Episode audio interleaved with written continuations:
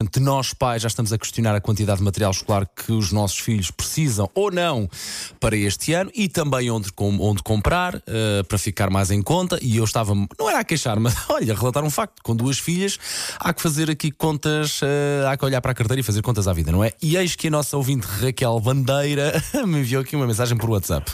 Paulo, então imagina eu a comprar material para quatro filhos. Lá vai o meu subsídio de férias e as horas extras. Epá, pois é, pois é, não é uma ginástica fácil, não é uma ginástica fácil. Mais os livros, mais tudo e mais alguma coisa, e depois mais aquela coisa especial que eles querem. Mas vá, força, Raquel, estou consigo e.